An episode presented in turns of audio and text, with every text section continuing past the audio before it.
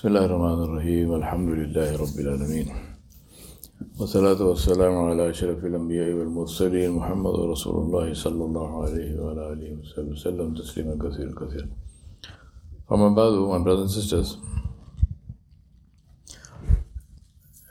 if I ask you or you ask me, what did Rasulullah sallallahu alaihi wasallam bring? What was the key, one key thing that he brought which changed the entire life of the Sahaba?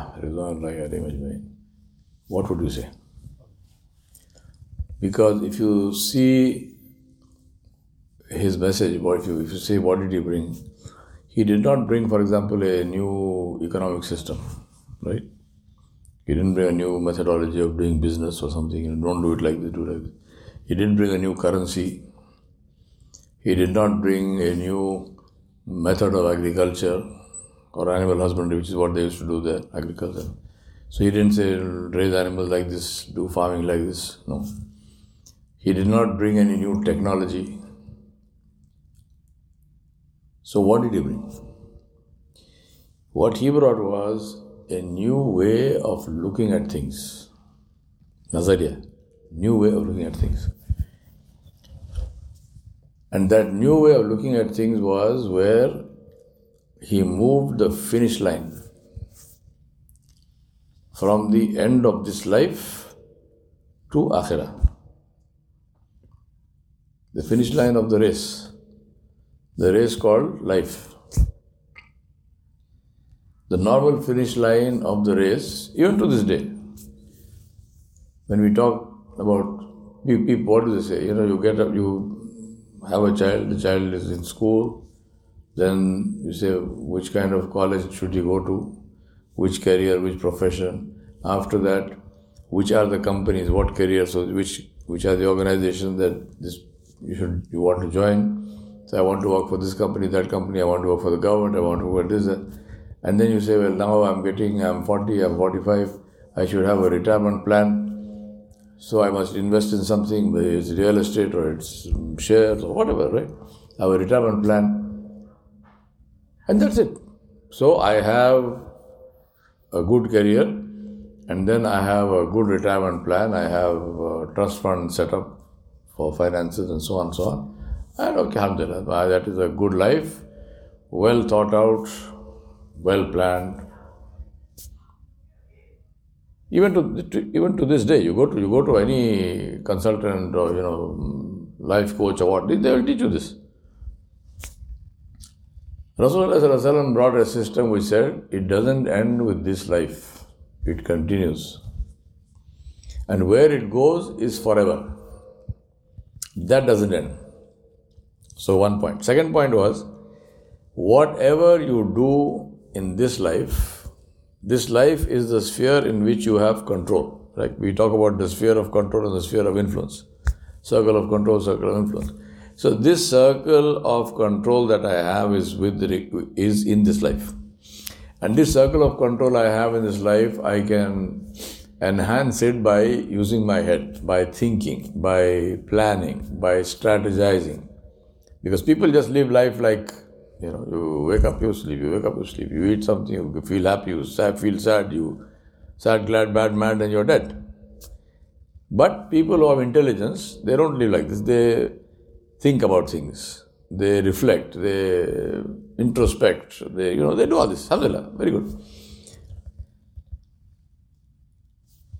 So when you do that, your circle of control is within this lifespan until this life ends. But the effect of those deeds, the effect of those actions continues in the hereafter. So today in this life, for example, I get to choose whether I want to get an interest based mortgage to buy a house. This is my choice. I can do it or I may not do it. But the effect of that, House stays here, house doesn't go anywhere. But the choice I made goes with me into my hereafter. In this life, I get to choose whether I want to come to the masjid and pray salah by jama'ah or I pray at home. I'm not talking about not praying. You still pray, but you know, I pray at home or something. The effect of that choice. If I pray at home, I get one reward. If I come to the masjid, I get 27 rewards. Effect of it goes into the akhirah. Now, this is what Rasulullah brought, and this is how he. So, I call this the moving of the finish line. The race doesn't finish here, race continues. So, now when you have people who are thinking race does not, race finishes here, they are thinking in a certain way. They are acting in a certain way. They are doing certain things. They are taking certain decisions because the race ends here. So, what is the point of doing anything? I should enjoy myself, right? I must have a nice house and a nice car and this and this and so on and so on. Somebody says, no, no, no, but you know, what about, hey, forget all this. I must have a good life here. Okay. But when the when you change it to say race and somewhere else, you get a very different mindset. Very different mindset. So people then, for example, one of the simple things, we have parents, elderly parents usually what happens, especially in these countries, you take your elderly parents when they get too old, when they, you know, it's, it's take too much trouble taking care of them, put them into a nursing home, alas. Whereas you might say, no, no, no, I'm not going to put them, I, I will not put them in a nursing home, I will take care of them. Even if I put them in a nursing home, I'm going to go there every single day and be with them and spend time with them and so on. All of this is investment in the akhirah. So Rasulullah changed that. And that is why he changed the definition of the term net worth. Right? Today, if you say net worth, what do you mean? You say, what is, what is uh, Bill Gates' net worth? It is whatever it is. You say, what is Elon Musk's net, net worth? It is whatever it is. Rasulullah changed the definition of net worth from value of material to value of actions. From mal to amal. And that is why HNI, high net worth individual, the definition changed from Abu Lahab to Abu Bakr radiallahu So Abu Bakr was Abu, Abu, Abu Lahab was a man with a lot of money. Abu Bakr as-Siddiq was a man with a lot of amal. So net worth changed from mal to amal. From so now if you if the net worth is changing from mal to amal, what do you think the life will change? How, how do you think life will change? You're focusing on that. Because everyone, all of us, we are focused on increasing our net worth. So when I change my net worth, when I change my definition of net worth, then actions change. So if you see people, take for example the, the big names in the in the Seerah, take Abu Bakr as-Siddiq take Sayyidina Umar bin Khattab take Khalid bin Walid all these people, they did whatever they used to do, but they did it with a different focus. When the focus changed, life changed. And Allah subhanahu wa ta'ala promised them Jannah, you know, in this in this life itself. And that is the challenge for us because this is the same message. The message has not changed. The same message of Rasulullah is there till today and it will continue till the day of judgment. So I ask myself, I remind myself, and I request you to remind yourself, how do I define net worth for myself? Number one. Number two question is, where is my where is the finish line of my race? Allah subhanahu wa ta'ala said, well, فَوَنْ زُحْزِيَ عَنِ النَّارِ وَأُدْخِلَ الْجَنَّةَ فَقَدْ فَازَ Allah said, the one who has been freed from the hellfire and entered into Jannah, only that person is successful. That's going to happen in the Akhirah. Not here, we don't know. Here we don't know. But the one who has been freed from the hellfire and entered into Jannah, only this person, faqat faz, only this person is successful. And that is why these two things I remind myself and you. One, define the finish line of your life. Where is that? And two, define net worth. What does wealth mean to me?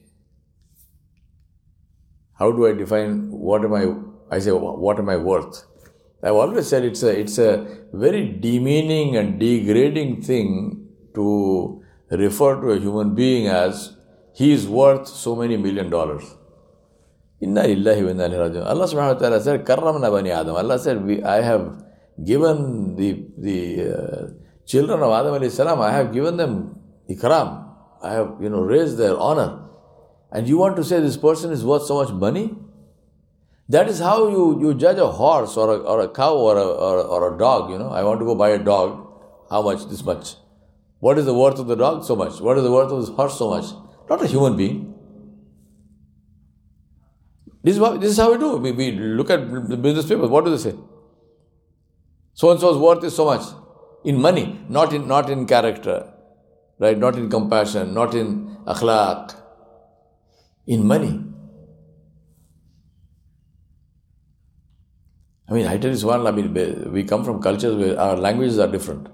You know, in, in हमारी उर्दू के अंदर आप किसी को आपने बोला कि ये आदमी इतने का है तो आपको तो मारेगा उठा के he'll, he'll, he'll hit you. He said, what kind of thing? आदमी का आदमी हम जलील करने हम मतलब दो टके का आदमी है यानी उसकी बिल्कुल उतना ही है दो टके का है Lahaul But this is what this is the, the problem of materialistic world, materialism. Today is the biggest religion, the, the fastest spreading people say the fastest spreading religion is Islam. I say, no, fastest spreading religion is materialism, not Islam.